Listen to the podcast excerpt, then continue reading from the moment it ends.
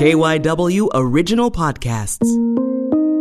This is KYW In Depth. My name is Matt Leon. Have been keeping an eye on the world of agriculture and farming throughout this COVID 19 pandemic. Always a lot to talk about. So, as we've done a couple of times over the last few months, wanted to check in once again with John Urbanchuk, Assistant Professor and Chairman of the Agribusiness Department at Delaware Valley University in Doylestown. We talk kind of overall how the world of agriculture and farming has held up over the last few months, uh, what he's seeing with regards to beef prices and meat prices, what we're getting at the store, and how farmers are holding up under the strain of this pandemic. A lot of interesting topics. Give a listen. Let's kind of start with a kind of overarching question from what you're reading, people you're talking to, what you're learning. How has the, the agriculture, the farming community held up here in, in, during this pandemic, which uh, I'm sure has presented an awful lot of challenges to, to people across the board? For the most part, I believe my understanding is that the ag community, the broader ag community, is hanging in. They're weathering the storm. They're making the transition from a very big market to a smaller market with the assistance of the uh, financial support that came out of the, the, Department of Agriculture. I believe most most people are hanging in there, and and as I said, they're weathering it and they're making that transition. Agriculture is not a short term activity; it's a long term activity. So farmers, generally speaking, want to figure out a way to hang on there and weather the storms, and that's what I believe they're doing one of the things that I've noticed as a consumer and then just reading things, if you're looking for something that kind of helps tell the story, is beef prices. I have noticed, you know, that the, the hamburger, the, the sirloin is more expensive. What have you seen in those markets? And kind of give listeners some context as to what's led to some higher prices. Yeah, you're absolutely right. When when you go to the grocery store, there are two things. One, first, uh, most consumers are finding that there's greater availability of products. So we don't have the extensive shortages that we had two or three months ago. But the stuff that's in the, in the meat compartments is more expensive. The best the barometer we have of, of prices at the retail level is the consumer price index. The CPI for all items for the first five months of the year was up 1.4% over the same five months last year. All food, up 2.6%. When you go to meat, poultry, and fish, those prices are up significantly. Beef and veal up 7.5%, pork up 5.1%, chicken, broiler chicken up 3%, dairy products up 4.2, eggs 4.4%. So you're looking at, at fairly substantial increases. And the reason for that is that the livestock industry has made the adjustment in terms of reducing the number of of head that are slaughtered. So meat supplies are generally speaking lower, and as a result, prices are higher as a consequence of that. Now, you may have also noticed that the Department of Justice has initiated investigations against some of the major meat beef processors for collaboration in terms of pricing. Uh, but so, notwithstanding those kinds of things, we see less production and higher prices. And again, it goes back to that issue that we talked about when we first mentioned. When this happened, roughly half of the market collapsed. That was the food away from home component. So the, the, the people in the, in the livestock industry found half of their market was, was gone. But what they've done is they've adjusted their production to accommodate that. And as a result, we're starting to see that in terms of uh, uh, retail prices. How long do you expect these prices to remain this high? Like, uh, and this is assuming and I know we're seeing in some parts of the country the virus spiking again, and it could lead to other situations. But from where we are now, is this for the foreseeable future? Do you think prices will be higher, if not volatile? I think that we're likely to see prices remain relatively high or price increases remain relatively high probably for the remainder of the year. And the reason for that is that we're recovering, but we're recovering slowly. And the, the production changes that have taken place are going to be with us for some period of time. Now, again, remember that it takes roughly 18 months to two years to bring a, a, a cow, cattle to the market. It takes roughly six months, five to six months for a hog, and takes roughly seven, six and a half to seven weeks for chicken. So we've got those production cycles that that that uh, that are going to be with us really probably for the next six or so months. So I would expect that we're not really going to see any meaningful price relief on the livestock and poultry side probably for the remainder of the year. All the other categories, uh, fruits and vegetables, cereal and bakery products, no real pressure on that. And if anything, we've started to see some some lower prices again as as we start to see more local production come on. It's the meat and poultry side really that are the real issues, and it's more on the beef and pork side than it is on poultry. But I suspect that's going to be with us for the for the pretty much the remainder of the year. We'll start to see some relief in, in 2001. How about the the agriculture farming supply chains? Have they is it kind of the same thing that they adjusted and, and got to, to where they need to be? And because it, seems like a few months ago I would go to the store and if I went on the wrong day, there would be very little chicken, very little meat. Haven't noticed yeah. that for a, a, couple months now. Have the supply chain rebalanced? The two things to look at on the supply chain when we talk about the supply chain from the producer to the to the to the processor to the retailer. That's a common. That's that's really uh, adjusted. Uh, it's not perfect. Uh, there are still labor issue problems. You may recall that uh, what is a month and a half or a month ago, the president said that the meat and poultry processing industries were were essential industries, so they had to reopen. They have reopened, but they're not operating at full capacity, and that's one of the reasons that uh, we've seen uh, not as big a catastrophe in terms of meat supplies that we thought would be the case. Uh, but yeah, we're starting to see that that the supply chain has become more flexible. It is adjusted so that most people find what they're looking for when they're looking for it in the grocery store. But as we talked about on the meat side, unfortunately, it's a little bit more expensive. But the word, the reports that I get from the industry, the, the grocery industry, is that most consumers are finding uh, much improved supplies of, uh, of grocery products than was the case um, two months ago. On the other side of things, that is the input supply. Yeah, that that industry has also made the adjustment as well. So farmers are finding that they have what they need.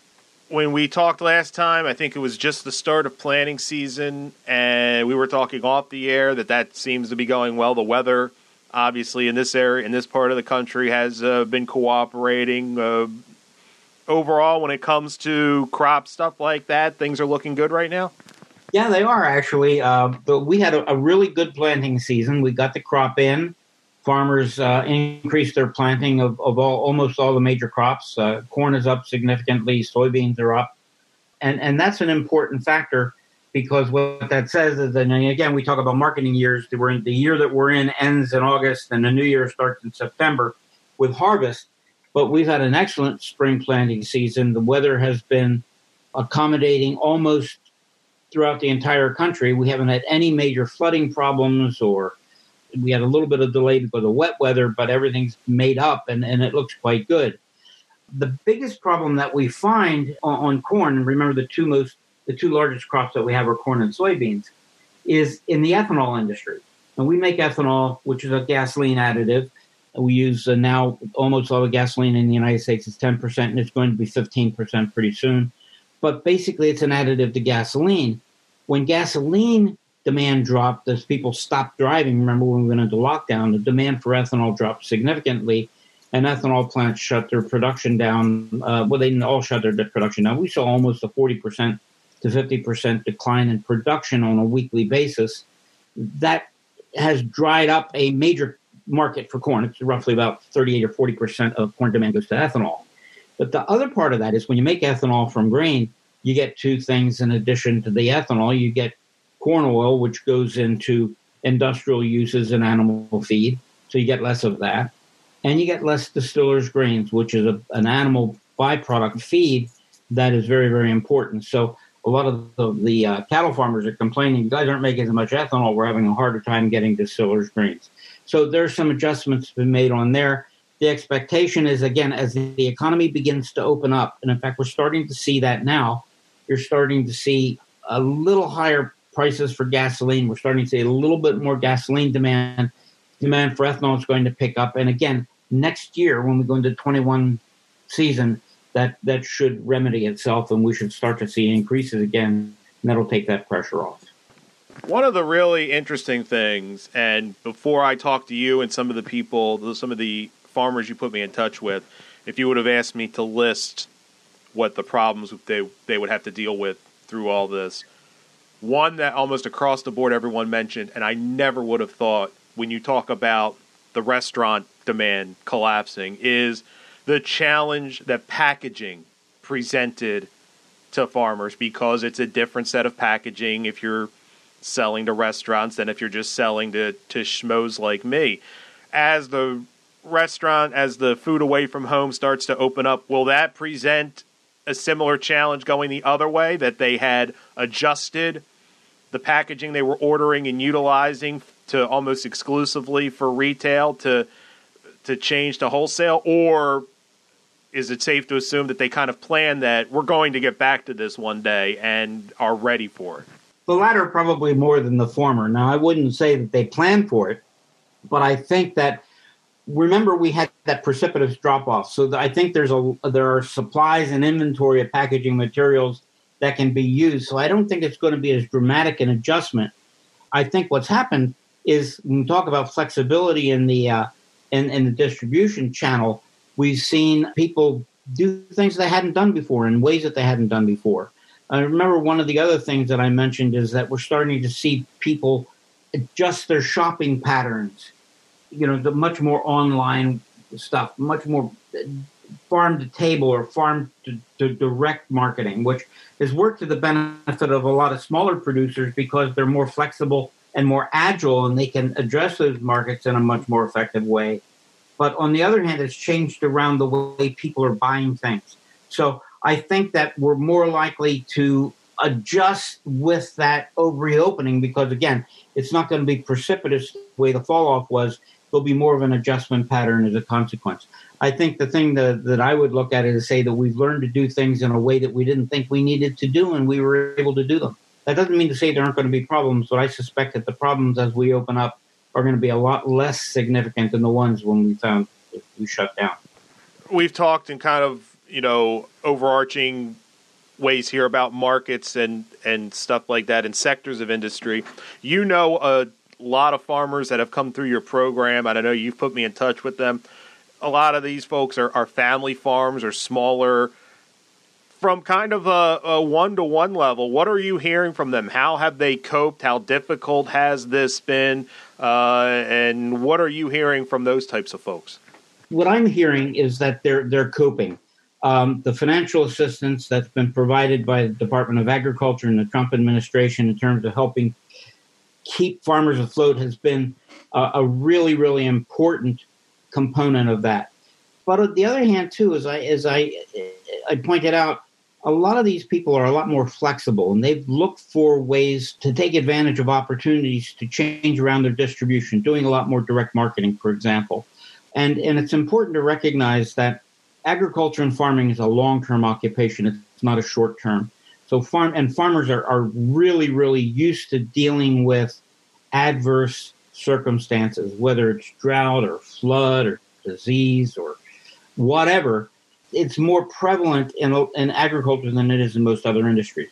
So these guys are just looking for a way to continue to, to hang on and operate an expectation of improved markets and better times.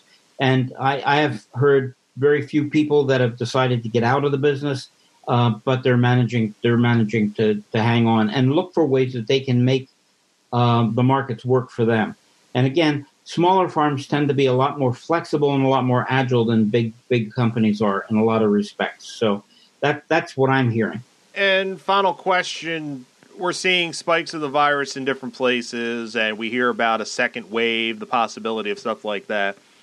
As far as the world of agriculture, is the worst over? When I say that, I mean we've kind of gone through this once. So, farmers, suppliers, understand maybe how, like you said that agility that ability to adjust on the fly that if things do get bad again they might not get as bad from the food supply chain stuff just because people know how to adjust on the fly now that maybe we were all caught flat-footed 3 months ago if i'm making sense with that that question Yeah, you are. I hate to say that I think the worst of it's over because I don't know, and I don't think anybody else knows either.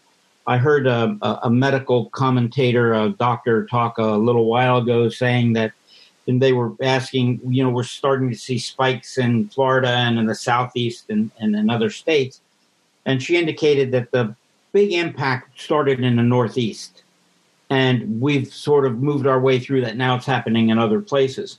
Uh, I don't think that we're likely to see um, another mass shutdown the way we did before. Uh, I don't think politicians are going to do that. I don't think consumers are going to live with it.